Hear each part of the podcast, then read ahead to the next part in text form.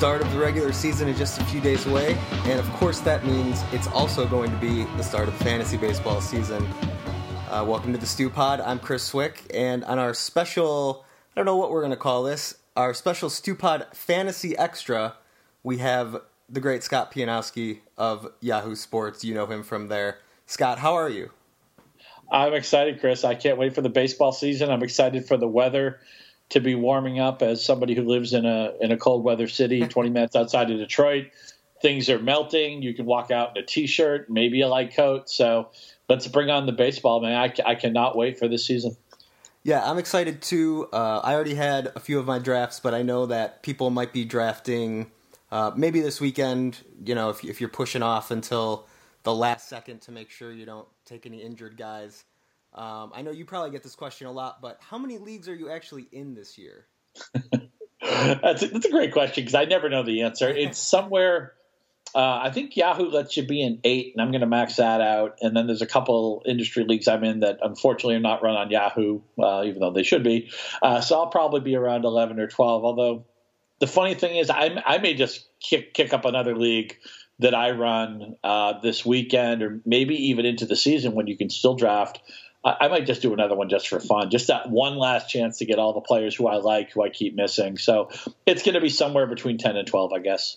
I think the the most I've done is four, and uh, I cut that down to two this year, and I'm very happy with myself because it just gets crazy. Um, That's a ter- terrible example for our listeners. They well, should be going from four to eight, not from four to two. Don't you know, don't be like Chris. You know what? The two leagues I cut were non Yahoo leagues. So okay, that, okay, we'll go with that.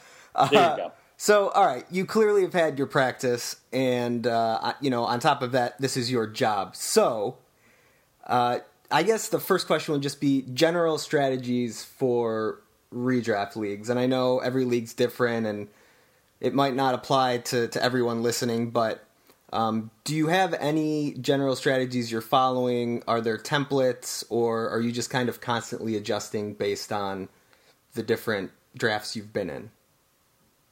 Well, as far as adjusting, I, I, somebody will inevitably say this to me on uh, almost every piece that I write or everything I say about Twitter. People will say, "Well, in my specific league, with this rule and that rule and this behavior and that behavior," and yes, everything is contextual. Everything is about your league rules, your league habits, your league owners, and all that. So anything we ever talk about on this pod, fantasy wise, or on the blog, on Twitter, it's all contextual. You all have to season it to taste, and your mileage will vary and all that.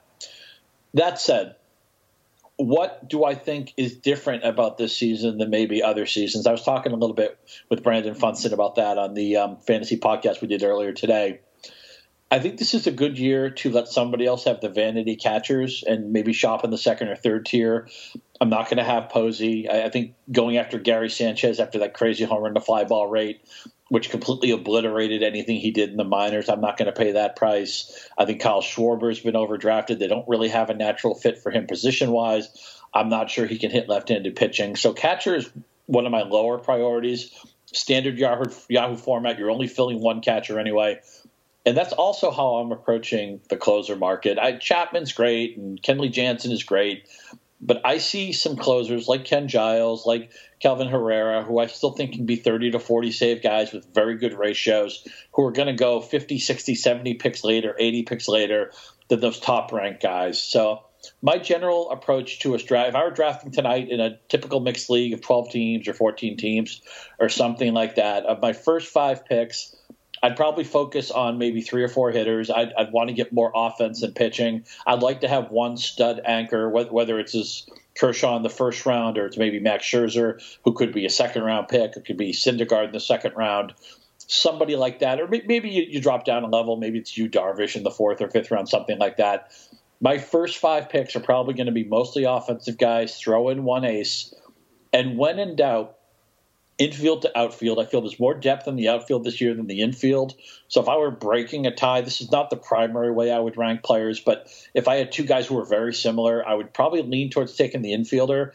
And the sneaky thing about infield this year, and I've never felt this way before, I feel that first base is actually the weakest of the four infield position categories, uh, uh, uh for four infield positions. Usually, it's a position with a very good depth because teams, you know, put a slugger there, and sometimes the DH will have first base eligibility and that type of thing. Obviously, Ortiz is out of the league now, which is just a small part of that. I feel like I can get a good shortstop or a good second baseman at any price point. I mean, certainly you can look at all the star shortstops in baseball. It's a great time for them.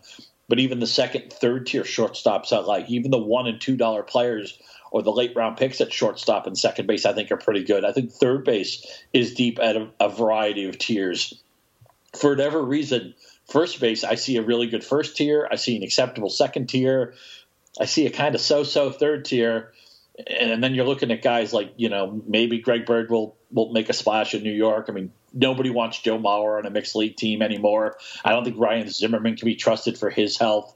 So basically, catcher, I'm back back burner for me. Closer, back burner for me. I'm going to take an ace pitcher, but probably not two with my early picks and I would like to focus on infield and make sure maybe I get a really good first baseman. That's generally what I've been doing. The, the, caveat is any strategy can work if you pick the right players. And for all the things I may be doing, there's somebody who's doing something totally different, and those things can work too. This is just how I've been approaching my drafts thus far.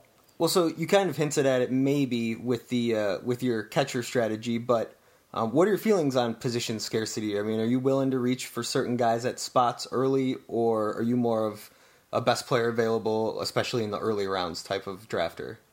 Yeah, I'm more of a best player available. Remember the standard Yahoo format. I think I mentioned this earlier. It only has one catcher. And what you're going to see in a lot of leagues is the team that takes Posey or the team that takes Sanchez or the team that takes Jonathan Lucroy will not care about catchers, even though those guys actually all qualified at other positions. But you, you see the guy who takes Posey is going to say, okay, I'm set a catcher. And not only will he not care necessarily to take a value pick, he might see a catcher later.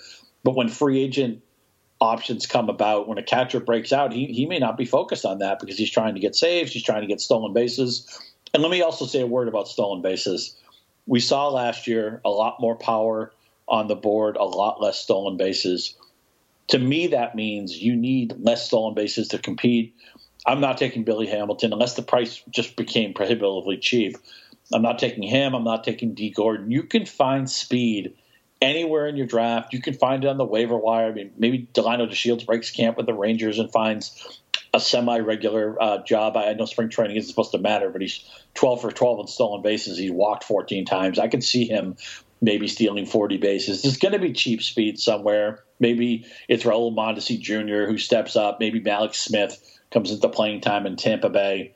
If there's one category of all the other ones, I'd say don't worry about it. I mean, you'll get you'll get some good players who happen to run anyway. If you draft Mookie Betts, you'll be happy with his 30 stolen bases. If you draft Mike Trout, you may get anywhere from 20 to 40, I guess. So you're going to get some steals accidentally because some guys just do it anyway. I would not make stolen bases any kind of a priority. Well, so the the thing with Hamilton that you mentioned, I think, is something that probably every owner goes through when they're putting together rankings. There's always a couple guys that uh, you rank and then you're just like, ah, I don't know if I really want this guy. So, are there certain players who, I guess, you'll just take off your draft board, or does it get to a point where everyone has a price? If if Hamilton falls, you know, X amount of rounds, you're going to go on him, even though you'll probably hate yourself for doing it. I would say that just about everybody has a price. But there are some players that you know are popular enough that it's unlikely you'll ever right. see your price. A guy like that for me is Giancarlo Stanton, who, look, when the guy connects, he, he can hit the you know, the most awesome home run you've ever seen. I mean, that home run he hit in the, in the World Baseball Classic in San Diego was it's instantly on Twitter. It's instantly gift or gift, if you will. And uh, I mean, it's great. It's great visual, you know. And I, and I, would love to see what Giancarlo Stanton could do in a full season if he were healthy. Fortunately, he's just one of those guys who doesn't seem to play a lot of full seasons. He stopped running completely. I know that's not why we're purchasing him, but you're probably getting just about nothing in the stolen base category there. He could be a little bit of an average risk. He has trouble staying on the field. His current Yahoo ADP is in the top 40. I'm not going to own him. It's interesting that George Springer's right next to Stanton on, on the ADP list, and he's a guy. His career batting average is around 260. He's probably going to hurt you in that in that category. And he's admitted he was nine for 19 on stolen bases last year. he just kind of threw up threw up his shoulders this spring and said, you know, I don't don't think I'm going to run much. Yeah. He's admitted it. Now, when players say they're going to do something great, I tend to take that with skepticism because everybody's an optimist. When a player tells you he's not going to do something, I don't know. That that makes me think that the ninth, even the nine stolen bases he got last year, maybe something of a fool's errand to go after. I mean, he's got power. He's going to hit the top of a good Houston lineup. It's not like he's a bad player, but I think he's a round or two overdrafted. And a player I actually tweeted about right before we came on the show, Stephen Strasburg's just a guy. I think somebody in every league imagines this is the year for Strasburg, yeah. and there's something visceral with him because if you see him on the right day, I still remember his debut.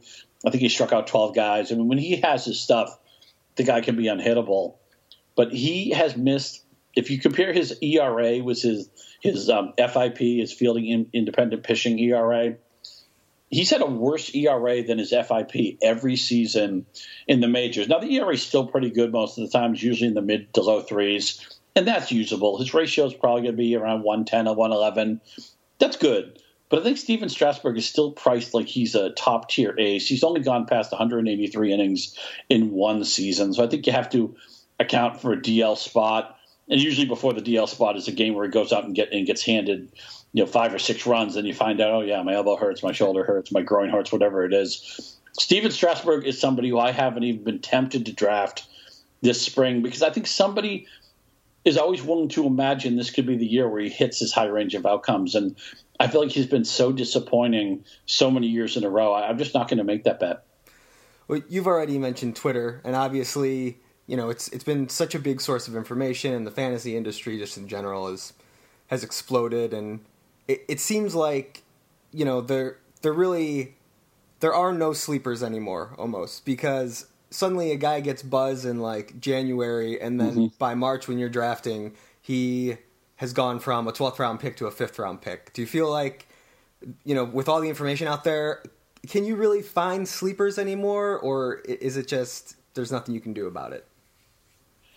It, it's it's certainly changed. I mean, when I first started playing fantasy, uh, I guess my first fantasy baseball season was 1988, and back then, if you read the USA Today, the, the spring training notes that I don't even know if they have anymore, but uh, that was would give you an advantage. Or if you read the maybe the Boston, the Peter Gammons Boston Globe Sunday column, or if you lived in a town where they had really good baseball coverage.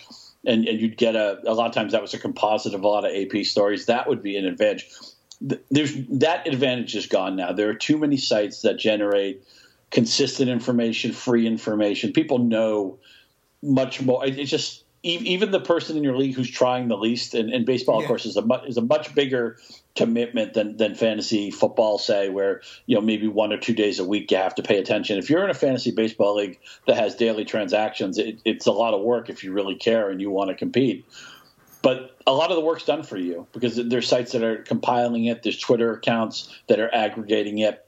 So to me, I think if it's more of a value player, of, of somebody who I think we, we have we have a different marketplace now, and it's not just going to be that you know who the starters are for all the different teams, or you know who the closers are for all the different teams. That would have gotten you ahead of the curve 20 years ago or, or 15 years ago. Now it's a matter of I, I, think a lot of it is knowing your rules. A lot of it is knowing the habit. If you're lucky enough to be in a league that has the same owners, right? Most of the same owners year in year out, get a sense of how they do things, what their habits are, where you think the inefficiencies in the market are, because that's what baseball teams are trying to do, right? I mean, these teams are billion dollar enterprises but you know, 15 years ago, Oakland decided, hey, OBP is undervalued in our market. We we can make inroads if we value that more than other teams do. There's always going to be something in your league that isn't properly calibrated or is it properly priced, and it's your goal to try to figure out what that is. So I don't I don't think there are the obvious shortcuts where you know, if we were having this podcast in 1999, for one thing, people would be like, "What's a podcast?" Yeah. You know, I'm not, half, half our listeners wouldn't even be on the internet yet. But you, the the path to being the, the smartest owner in your league, or at least ahead of the curve, was so much easier back then. Now it's the advantages are more on the margins, and I, I almost think that the it's not even about the scouting edge anymore. Now I think it's about how can you leverage the marketplace? What do you think people overpay for? What do you think they underpay for? What do you think you can get easily on the waiver wire? I get, always get questions on saves and closers, and that's a very I, I, everything's contextual to begin with but I feel like cl- the closer markets from league to league really vary. Where in some leagues, you know, all the good setup guys will be owned. In other leagues, you could wait till somebody's minted and actually get the save or two before you have to pick them up. It, it may depend on your free agent rules and all that type of stuff. But it's it's really about knowing what is your market, how do they behave, and what do I think they might be undervaluing. Well, I know you know I, I come from I guess you could say a stat background in, in, that I, I first started writing at Fangraphs. And I know you follow, uh, you know, all the new stats, and mm-hmm. you, I mean, you you you already cited FIP, so we know you're you're into that stuff. And I feel like when when I'm looking for breakouts these days, um, it's more it, it goes it's like counterintuitive to everything I learned because now I'm looking for like small samples almost where a pitcher started using a new pitch or something like mm-hmm. that. And saying, hey, maybe this is legitimate. The stats aren't there just yet, but if this carries over, then he becomes a breakout. And even then, you know, people are writing all about it, so it's really hard to keep these guys a secret. But I guess my my question is more, you know, pitching compared to hitting. I think what we're seeing a lot now is for for pitching breakouts, you have all this pitch FX data, and you can kind of see when a guy makes a change and what that's done. Uh, but for hitters, it's it's mostly you know swing changes. It's stuff that that maybe hasn't been measured by the stats yet. And so, do do you feel like it's easier to to buy a pitcher breakout uh, as opposed to a hitter breakout because of that? Pitchers are fascinating for one thing because they get hurt so much. They change their repertoire so much. We, we see sometimes guys are mediocre starters. They go in the bullpen and they're lights out I think back last year, one of my favorite pickups in the middle of the year was Matt Shoemaker, where he had a couple of starts and he had. And this is one thing you talk. You think about like Bill James's theory of signature significance, which is that something can happen in a small sample, but if there's enough magnitude behind it, and I'm sure James said this a lot more elegantly than I am now. but the idea is that it, there are some small sample performances that can be so overwhelming that they to some degree negate the fact that it's a small sample. Like if somebody went out and, and struck out say 13 guys in one start, struck out 12 start 12 guys in the next start. I wouldn't care if his ERA was over five, or I wouldn't care that he pitched horribly a month prior. I would think, okay, this the signature significance applies here, and let's try to figure out if there's I, and this is again not an exact science and sometimes you're going to chase false positives. I, I, thought last year at the early in the season that colby rasmus maybe had turned a corner because his plate dis- discipline stats were terrific and he was crushing the ball and it, it turns out he was like absolutely awful after april and it just turned out to be just one of those things that didn't really mean anything just kind of like a pattern in the clouds. Back to shoemaker he really took off last year in the middle of the season. We started using his splitter as a, a put away pitch, and he started getting more confidence in that. And and you could see that's why he was getting a lot of strikeouts that he had refined that pitch and was starting to utilize it a little bit different. And so we're always looking. You, you can't always know that you're right, but when you see somebody change their pitches, maybe they're working with a different catcher, a different pitching coach, a league change, park change, whatever it is. Um, and, and, sometimes it can be things we don't know about. I mean, you find out after the season that somebody changed their diet or, or somebody had a personal thing in their life got straightened out. Or, or, sometimes we don't have any kind of attribution at all. But with the pitchers, yes, I, let's look for different pitches. Let's look for something that we can isolate and the problem is on the other side is when a good pitcher starts to go bad, you always wonder that something's wrong with them. And teams don't have any great incentive to tell us the truth. A lot of times you'll hear at the end of a season, yeah, my elbow's been hurting since May, or you know, my shoulder went bad in the middle of the season. I tried to pitch through it. You know, so a lot of times the subtle signs of an injury could be is his repertoire changing in an odd way, a curious way? And and there's no perfect rule for this type of stuff, but at least you know with Fangraphs, as you cited, what, what a tremendous site they are with all the stats that they're tracking, and and, and this stuff. As you know, Chris, I mean, it's it's getting more sophisticated by the day. I mean, Absolutely. you know, batting average on balls in play was like an earth moving yeah. thing 15 years ago. And even now we're learning that there are some holes in that. And, and we, we also know that, you know, players will, at some point they have enough of a history that we can say this guy has a high batting average on balls in play. He's earned it, and this this pitcher may be really good at you know, for whatever reason stranding runners. You know, I talked about Strasburg earlier missing his FIP year after year. One guy who constantly beats his FIP is Johnny Cueto. And I think at some point we have to price that into who Cueto is, whether it's he pitches better from the stretch than some people, or or maybe his location is a little bit better. Maybe there's something that's measured in his ERA that isn't measured in his component stats. You know, you look at some guys, Marco Estrada in Toronto, really good at getting soft contact, really good at getting pop ups. He's a guy who FIP always says he's really not that good, but maybe Marco Estrada is doing something that we're not measuring accurately yet. At some point, maybe we have to buy into guys like that. Yeah, I, I absolutely agree, and I, I find that fascinating. Like you said, with with the batting average on balls and play thing. I mean, I remember when 300 was just that's what every player is supposed to do, and now that's that's not the case. Some guys are 330 BABIP guys, and that's that's just kind of how the stats evolved. So, I, I I'm with you. I think you know things are always changing and evolving, and sometimes it's hard to stay on top of it or, or know exactly what to trust. But I I don't I, yeah I don't know. It's just it, it's kind of been a crazy ride, I guess, as far as that goes. I, I think the new stats are definitely worth paying attention to. Um, but but I guess I would caution people not to go overboard with with some of them. You know, one thing that one thing that I've started to incorporate in the last few years, and it, and it sounds maybe overly simplistic, but I've started to treat. I've heard people a lot of times say that health is a skill, and and it's a little bit of a tricky thing because if we were talking two years ago, I would tell you how reliable and how healthy Hunter, Hunter Pence was year right, after year, yeah. and he's been you know really hurt the last couple of years, and and it's a fine line between is a player accident prone or injury prone. You know, is a player, you know, some players get hit by a lot of pitches, it never seems to affect them. Other guys get hit by a lot of pitches and they spend time on the DL every year. And and so I, I'm I'm not sure if I know anything definitive about how to view guys who get hit by pitches. Some guys go up with a ton of body armor, other guys don't wear that type of stuff.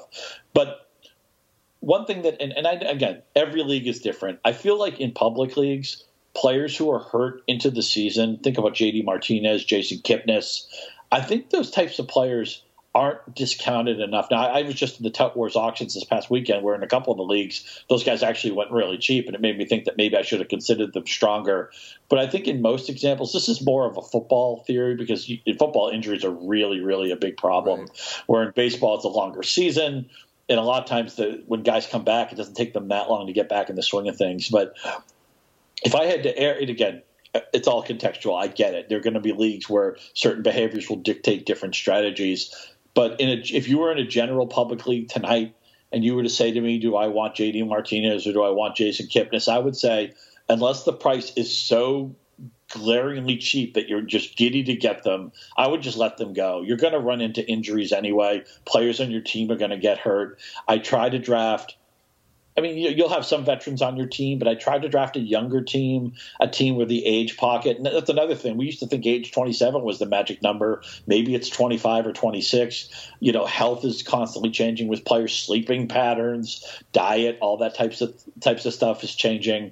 You know, maybe we have to recalibrate what age pockets we want. But I know this.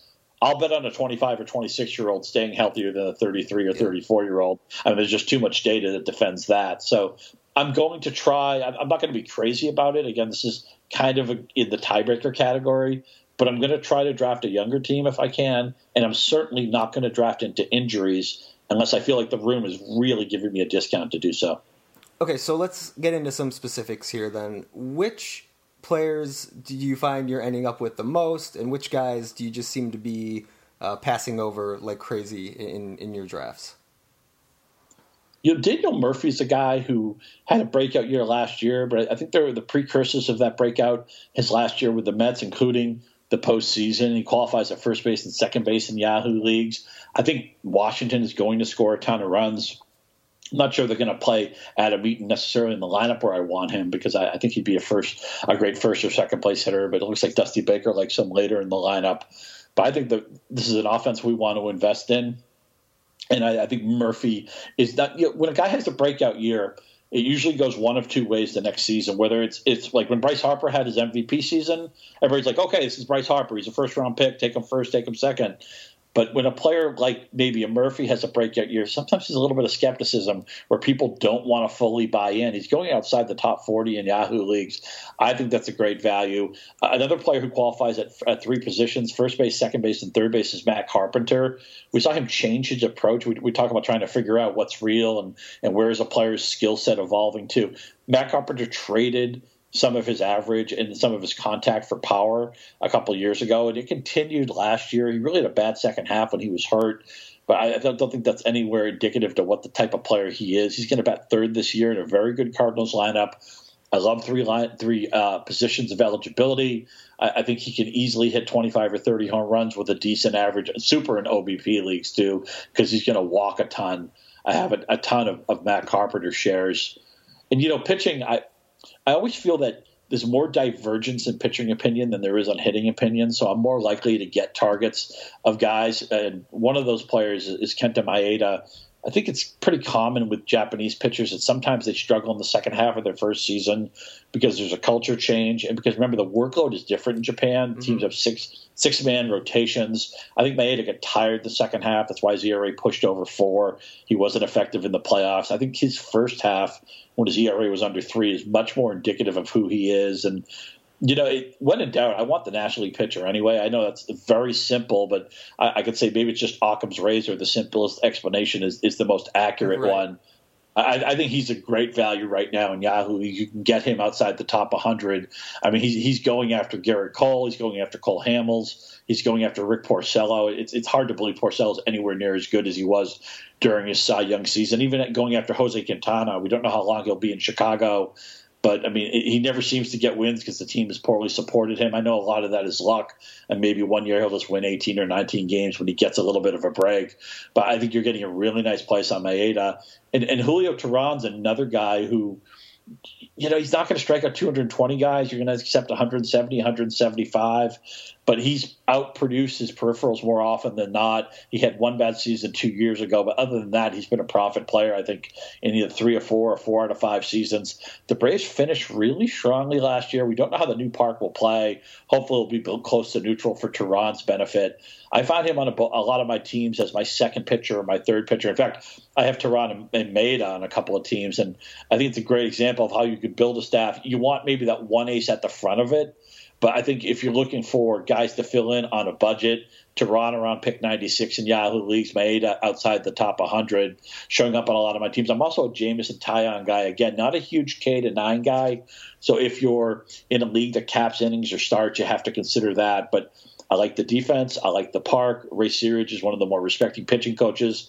And look at the work he's done with some guys. I mean, J.A. Happ kind of turned his career around in Pittsburgh a couple of years ago, and then he turned it into a great year last year in Toronto. Not that all of that is Searage, and, and who, who, knows? Maybe none of it's Searage. I mean, we're, we're not in the locker room. It's hard to tell at times. But I've seen too many pitchers pass through Pittsburgh and actually turn the corner. In the case of Taillon, he's always been their property. But because he doesn't strike out that many guys, I love the fact that he doesn't walk anybody either. So his strikeout to walk rate is in a good place. I do trust the defense behind him.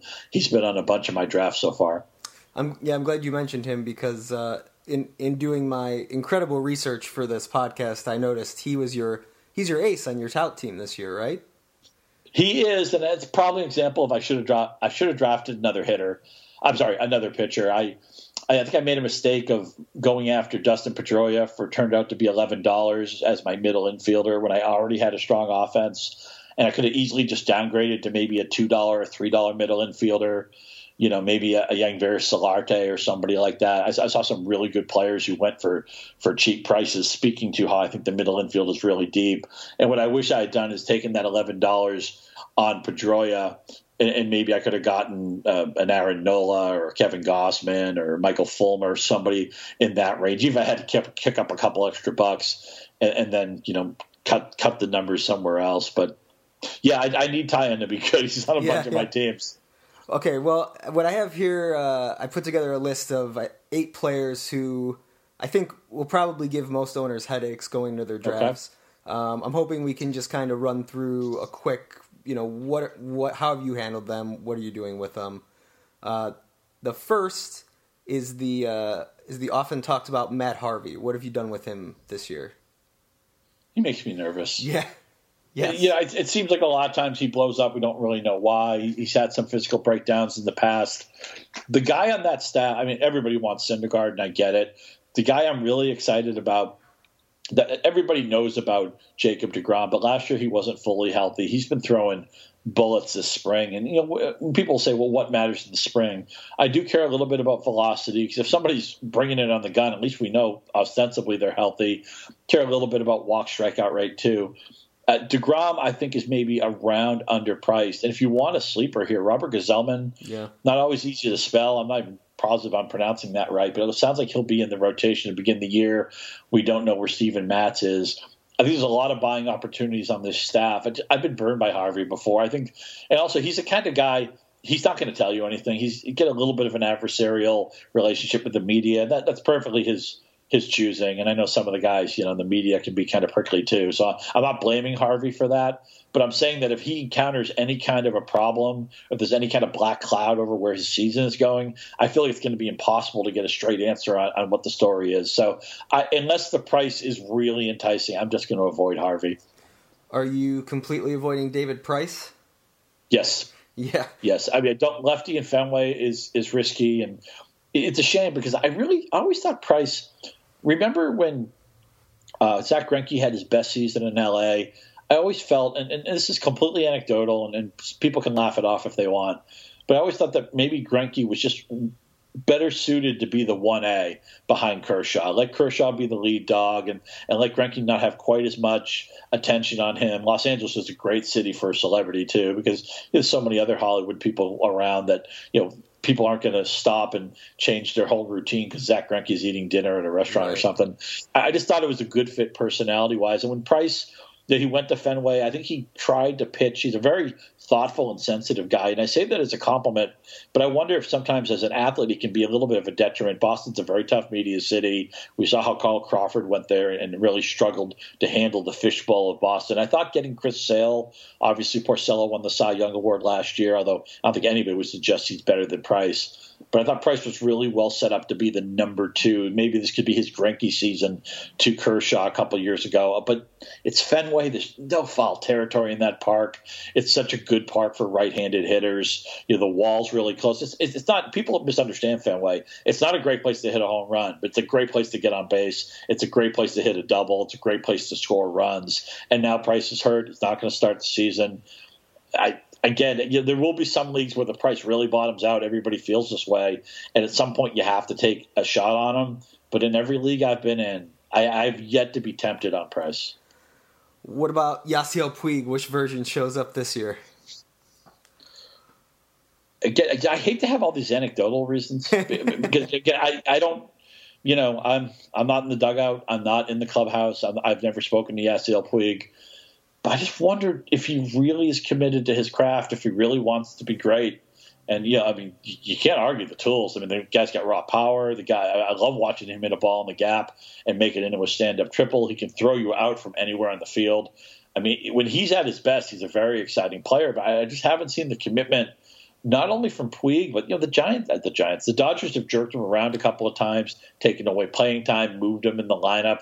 I really wanted to see him get traded I just thought a change of scenery for the Dodgers and Puig would have been best for everybody involved. And I'm a little bit disappointed that he's coming back. I, I think maybe he'd be better off in another city. He's not on any of my teams, and again, I have not considered him strongly. Someone who's definitely intrigued me lately has been Michael Brantley. Um, he was limited early in spring training. Now he seems to be playing a lot. I was burned by him last year, but I'm always tempted by his ability. Um, have you found the same thing, or is he another avoid because that injury lingers? I am more open minded to Brantley. I like the fact that he's been participating in recent spring stuff, spring games and activities. And you know, he's one of my favorite players because I love left-handed batters who don't care about the handedness of the pitcher. That guy hits righties, he hits lefties.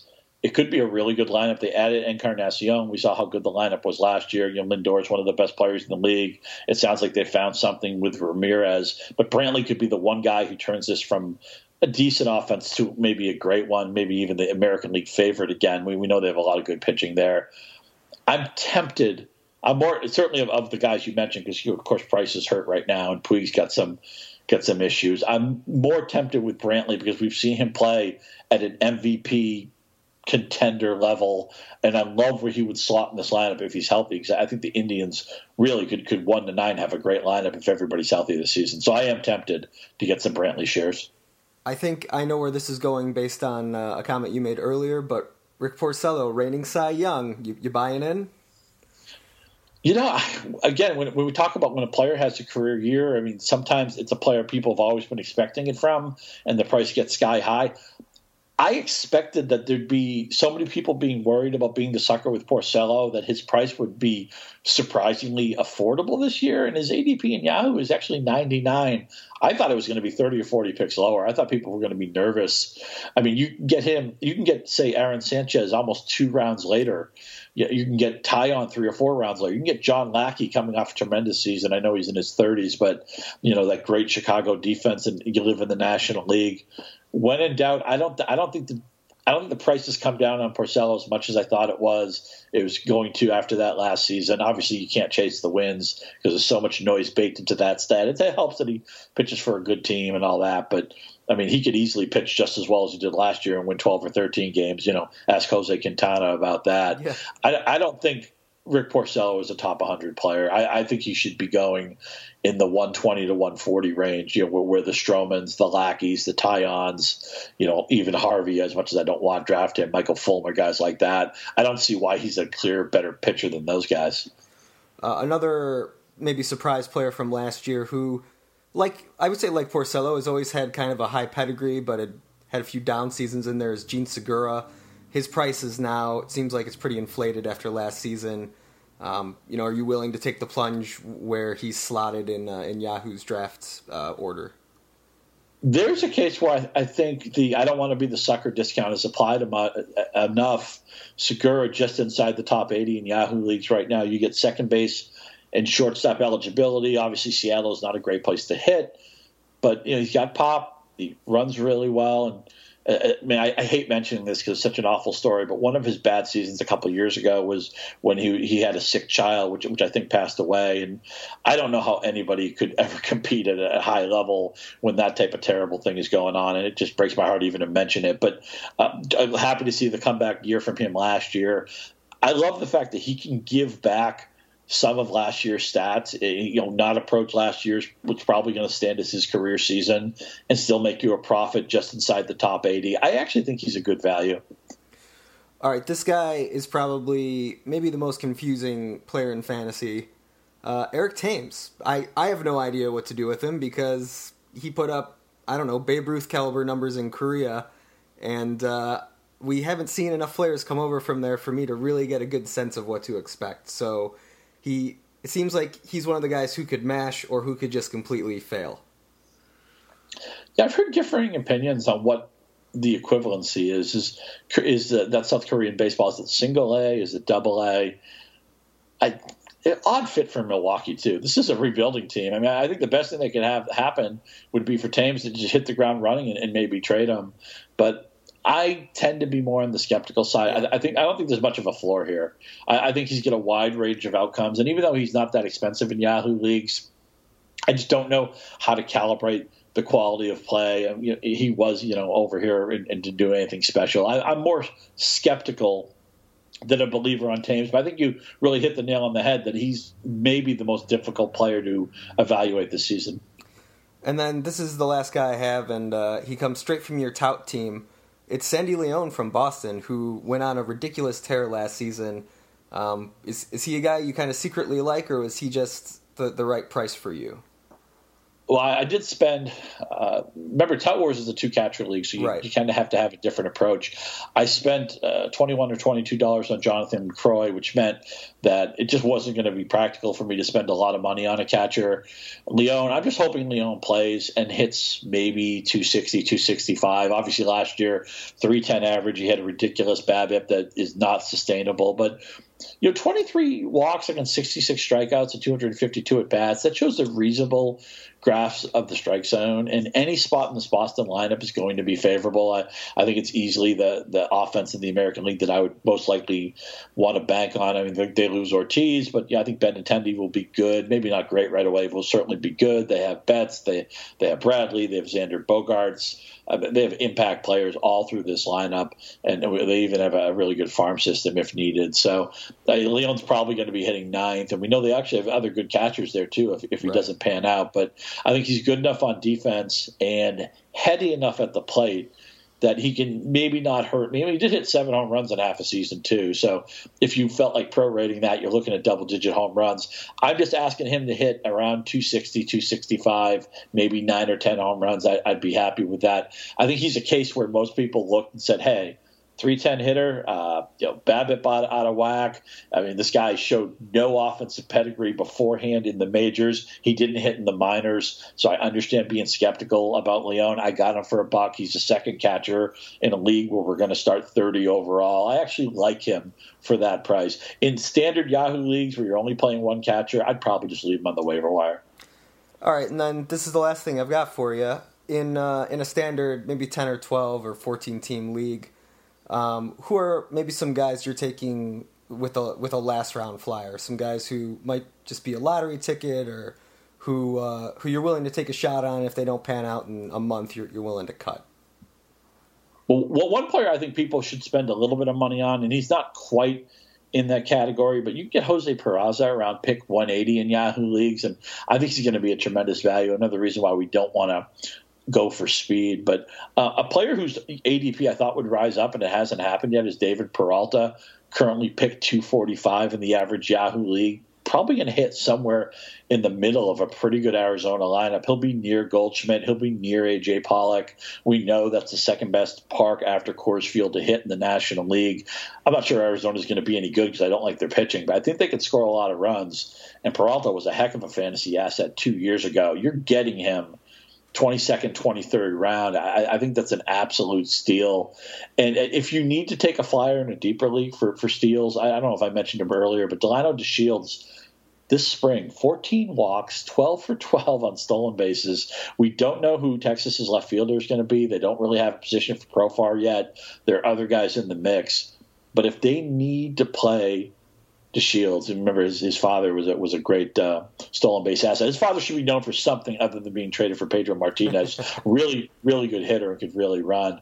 I think the cheapest thirty to forty stolen base potential on the board. And again, you, you, talk about, you know, if it doesn't pan out, you just drop him a week or two into the season. Delino DeShields is currently unowned at about 98 or maybe even 99% of Yahoo leagues. I would pick him up and just see what they do with him for the first week or two. Well, Scott, I, I feel as though you've uh, you've gone above and beyond your your fulfillment here. We've we've successfully helped the people, uh, uh, the listeners of the StewPod, draft their fantasy teams, or maybe if they already have drafted, we've we've given them something to think about. So uh, thank you for coming on. I really appreciate uh, you doing this, and I'm I'm glad we've been able to do this. I think this is the third year we've done it now, so I'm glad that this is like a a new tradition we have. Uh, my pleasure. Um, you know, a couple years ago, I told people AJ Pollock. Uh, last year, I gave people Wil Myers and Kyle, and Kyle Hendricks. I'm just cherry picking things I was right on because God knows I was wrong about a bunch of things. I didn't pick the Cubs to win the World Series too, with about five thousand other people.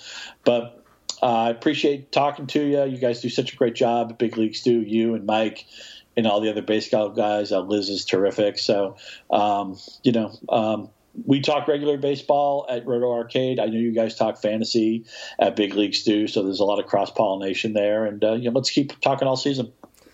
Sounds good to me. Uh, obviously, you know, Scott, you just said you can you can read his stuff on Roto Arcade, and I'm sure anyone listening to this is very familiar with Yahoo and Yahoo Fantasy, and probably plays in multiple leagues. So.